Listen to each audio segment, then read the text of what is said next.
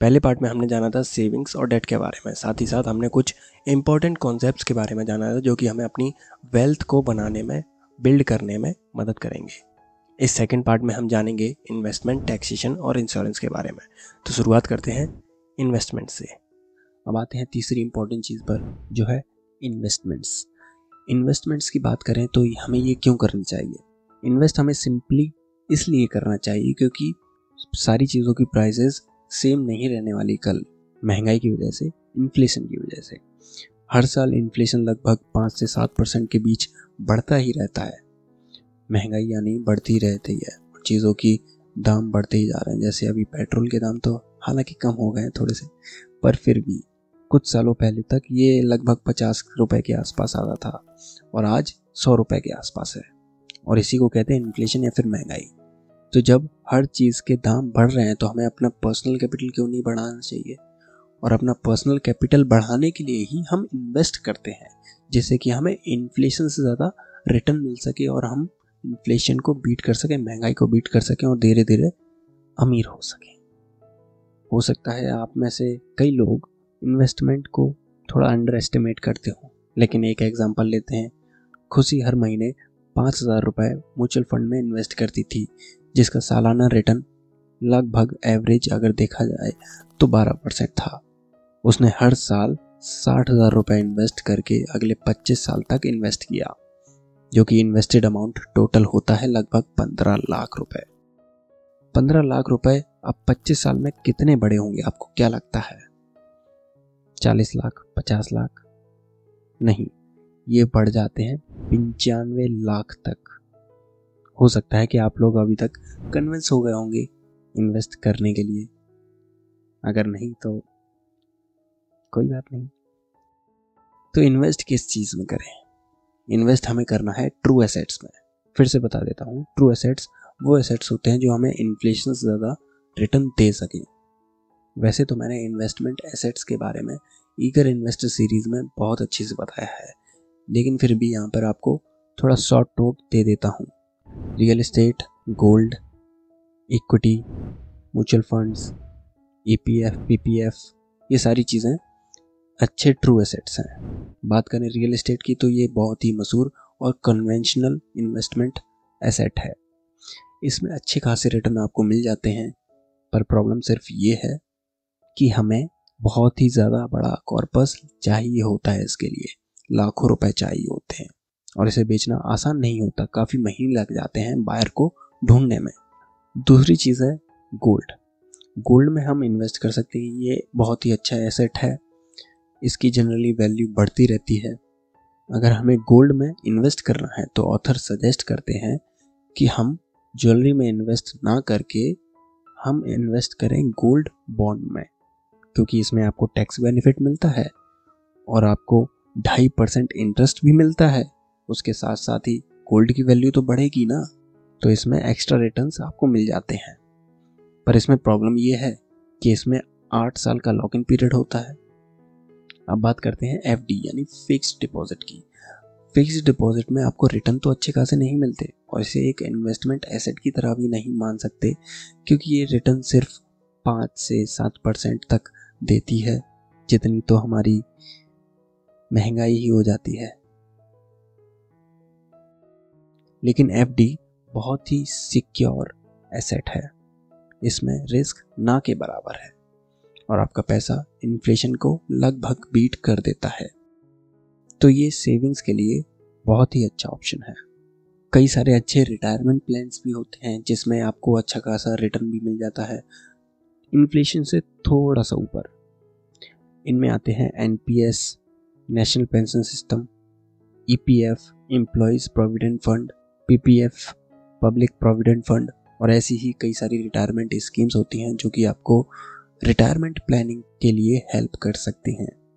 इसमें आपको tax benefit मिलता है, आप छोटे अमाउंट से शुरू कर सकते हैं, आप छोटी छोटी मंथली एस कर सकते हैं। ये काफ़ी सेफ़ ऑप्शन होता है क्योंकि ये गवर्नमेंट के द्वारा बैक किया जाता है और रिटर्न्स भी ठीक ठाक मिलते हैं। तो इसको भी आप रिटायरमेंट प्लानिंग के लिए कंसिडर कर सकते हैं, क्योंकि किसी ना किसी एज पर आप काम करने के लायक नहीं रहेंगे। सेट ट्रूथ ऑफ़ लाइफ और उस वक्त आपकी रिटायरमेंट प्लानिंग ही आपको हेल्प करेगी अच्छे से जीने में, आपके सारे खर्चे कवर करने में। अब बात करें इक्विटी या फिर शेयर मार्केट की तो इसको एक सिंपल से एग्ज़ाम्पल समझते हैं। मान लीजिए एक बाज़ार है, सब्ज़ी मंडी है, जहाँ पर अलग अलग दुकानें हैं, और वो अलग अलग दुकानें रिप्रेजेंट करती हैं अलग अलग कंपनियों को। अब जब मैंने किसी एक दुकान का शेयर खरीदा, यानी उसकी ओनरशिप खरीदी इक्विटी खरीदी तो मैं उस कंपनी का या फिर उस दुकान का मालिक बन जाऊँगा। तो अब मालिक बनने से क्या फ़ायदा है? मालिक बनने से ये फ़ायदा है कि जब भी कंपनी अच्छा परफॉर्म करेगी, जब भी उसको अच्छा प्रॉफिट होगा तो उसके शेयर प्राइस बढ़ेंगे। जो आपने शेयर खरीदा था लगभग एक हज़ार, दो हज़ार रुपये में जितने में भी खरीदा था, उसकी वैल्यू धीरे धीरे बढ़ेगी। तो आपकी इन्वेस्टमेंट की वैल्यू भी धीरे धीरे बढ़ेगी। तो इसी वजह से हमारे पैसे इसमें बढ़ते हैं। स्टॉक मार्केट की पॉजिटिव साइड की बात करें तो इसमें आपको अच्छे खासे रिटर्न्स मिल सकते हैं ऑन एन एवरेज और आप आसानी से अपने पैसे विड्रॉ कर सकते हैं। आज जैसे आपने अपना शेयर बेचा तो दो तीन दिन में आपके अकाउंट में पैसे आ जाते हैं। और आपको एक कंपनी की ओनरशिप भी मिल रही है। नेगेटिव साइड ये है कि आपको इसमें रिस्क झेलना पड़ता है। कुछ कंपनियाँ सही नहीं होती हैं जिनको रिटेल छोटे छोटे इन्वेस्टर रिटेल इन्वेस्टर जिनको हम कहते हैं, वो फंस जाते हैं ऑपरेटर्स के चक्कर में। अगर आपको ऑपरेटर्स के बारे में और जानना है तो हमें बताइए। हम आपको ज़रूर एक एपिसोड ला देंगे ऑपरेटर्स के ऊपर। तो ओवरऑल अगर हम अच्छी कंपनीज़ में इन्वेस्ट करें स्टॉक मार्केट में तो हम अच्छे खासे रिटर्न जनरेट कर सकते हैं और अपना पर्सनल कैपिटल बढ़ा सकते हैं। अगर आपको सारे ट्रू एसेट्स की इंफॉर्मेशन डिटेल में चाहिए तो आप हमें ईमेल कीजिए या फिर हमें कमेंट्स में बताइए। अगर आप यूट्यूब पर देख रहे हैं तो। अब बात करते हैं चौथी इंपॉर्टेंट चीज़ का, जो है टैक्सेशन क्या आपने कभी सोचा है कि कुछ लोग क्यों टैक्स को पे ही नहीं करना चाहते? लीगली तो ज़रा ये सुनिए। मान लीजिए आपकी सैलरी है एक लाख रुपए। जब एक लाख रुपए क्रेडिट होंगे आपके अकाउंट में, उससे पहले ही पंद्रह परसेंट टी डी एस यानी टैक्स डिडक्टेड एट सोर्स आपके सैलरी से कट जाएगा। तो आपकी सैलरी एक लाख की जगह पचासी हज़ार आपके अकाउंट में आएगी। अब मान लीजिए इतने में आपने एक स्कूटर खरीदा। अब उस स्कूटर पर खरीदने के लिए आपको लगा 28 परसेंट का GST goods and services tax तो 28 परसेंट जी यानी लगभग चौबीस हज़ार रुपये तो सिर्फ़ दो जगह टैक्स देने पर ही आपने पे कर दिए गवर्नमेंट को लगभग थर्टी नाइन थाउज़ेंड रुपीज़ उनतालीस हज़ार रुपये और इसमें मैंने अभी रोड टैक्स यानी जो हम आरटीओ में रजिस्ट्रेशन कराते हैं अपने व्हीकल का, वो नहीं देखा है, जो कि लगभग दो से दस परसेंट तक हो सकता है।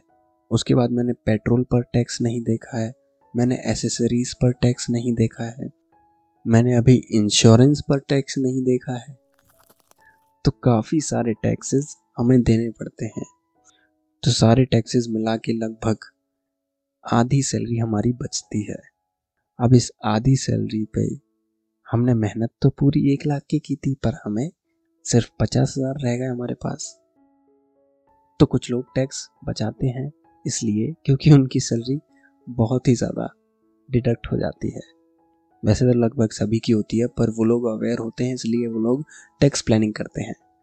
टैक्स प्लानिंग करने के लिए आपको अवेयर रहना पड़ेगा टैक्स लॉज से।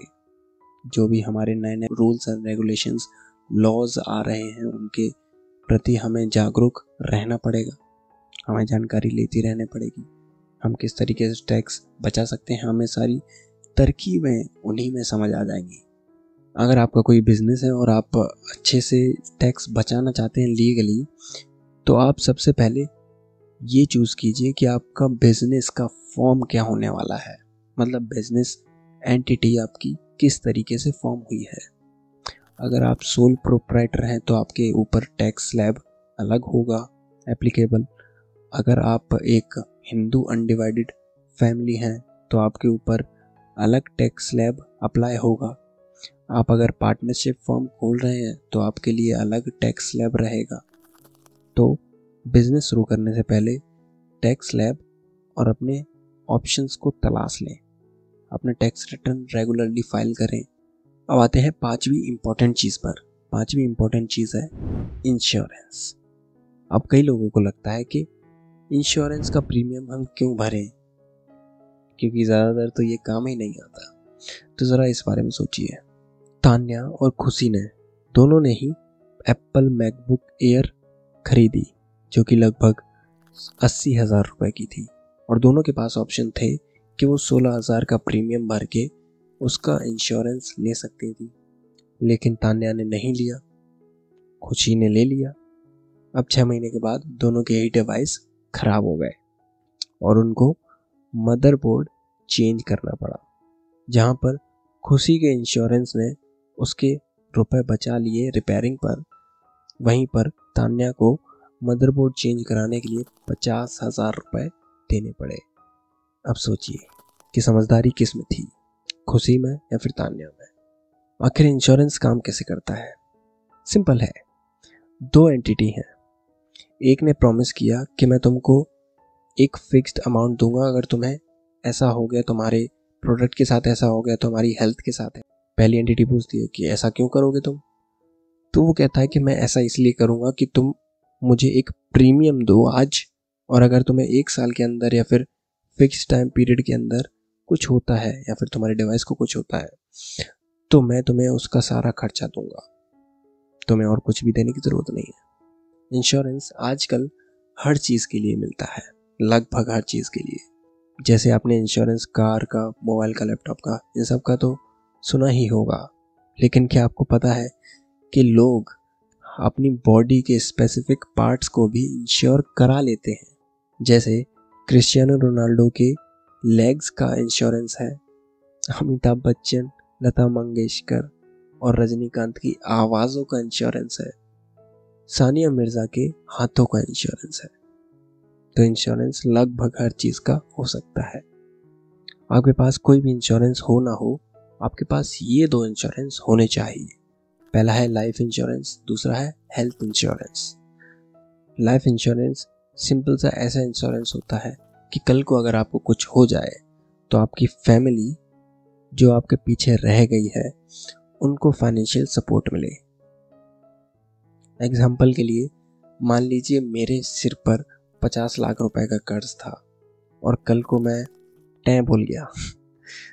तो अब मेरी फैमिली उस लोन को कैसे भरेगी? मैंने इंश्योरेंस करा रखा था एक करोड़ रुपए का, जिसकी प्रीमियम मैं हर साल भरता था। वो एक करोड़ रुपए मेरी फैमिली को मिले और उन्होंने वो पचास लाख का लोन पे ऑफ़ कर दिया। तो इंश्योरेंस इस तरीके से बहुत ही ज़्यादा आपकी फैमिली की हेल्प करेगा। सोचिए इस बारे में। ये तो लगभग सभी को समझ में आ गया होगा कि लाइफ इंश्योरेंस कितना ज़्यादा ज़रूरी है। पर अगर बात करें हेल्थ इंश्योरेंस की तो कई सारे लोगों को लगता होगा, यार, मैं तो बहुत ही ज़्यादा फिट हूँ, मैं तो कुछ भी कर सकता हूँ। आप कभी ना कभी बीमार होंगे। हो सकता है कोई ऐसी बीमारी आ जाए, जिसके लिए आपकी बॉडी प्रिपेयर ना हो। एग्ज़ाम्पल के लिए कोरोना वायरस को ही ले लो। दो साल पहले तक किसको पता था कि कोरोना वायरस इतने सारी लोगों को बीमार कर देगा और सैडली दूसरी दुनिया भी ले जा सकता है। तो हेल्थ का भी कोई भरोसा नहीं है। हो सकता है कि आप अच्छे खासे हों, पहलवान हो बॉडी बिल्डर हो एथलीट हो, कुछ भी हो सकते हो आप, बहुत ज़्यादा फिट हो सकते हो।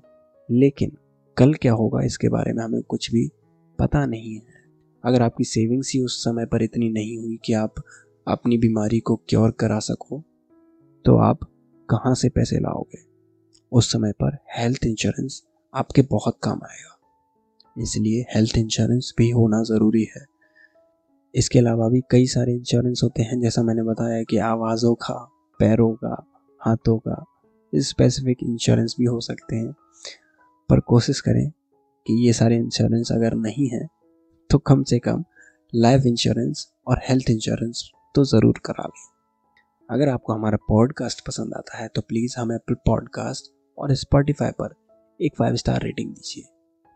और अगर आप हमें यूट्यूब पर देख रहे हैं तो प्लीज़ इस वीडियो को शेयर कीजिए, क्योंकि इससे आप दूसरों को कुछ नया सीखने में उनकी मदद करेंगे। तो इस एपिसोड के लिए बस नहीं अगले हफ़्ते फिर मिलेंगे। तब तक के लिए अपना ख्याल रखें और सीखते रहें।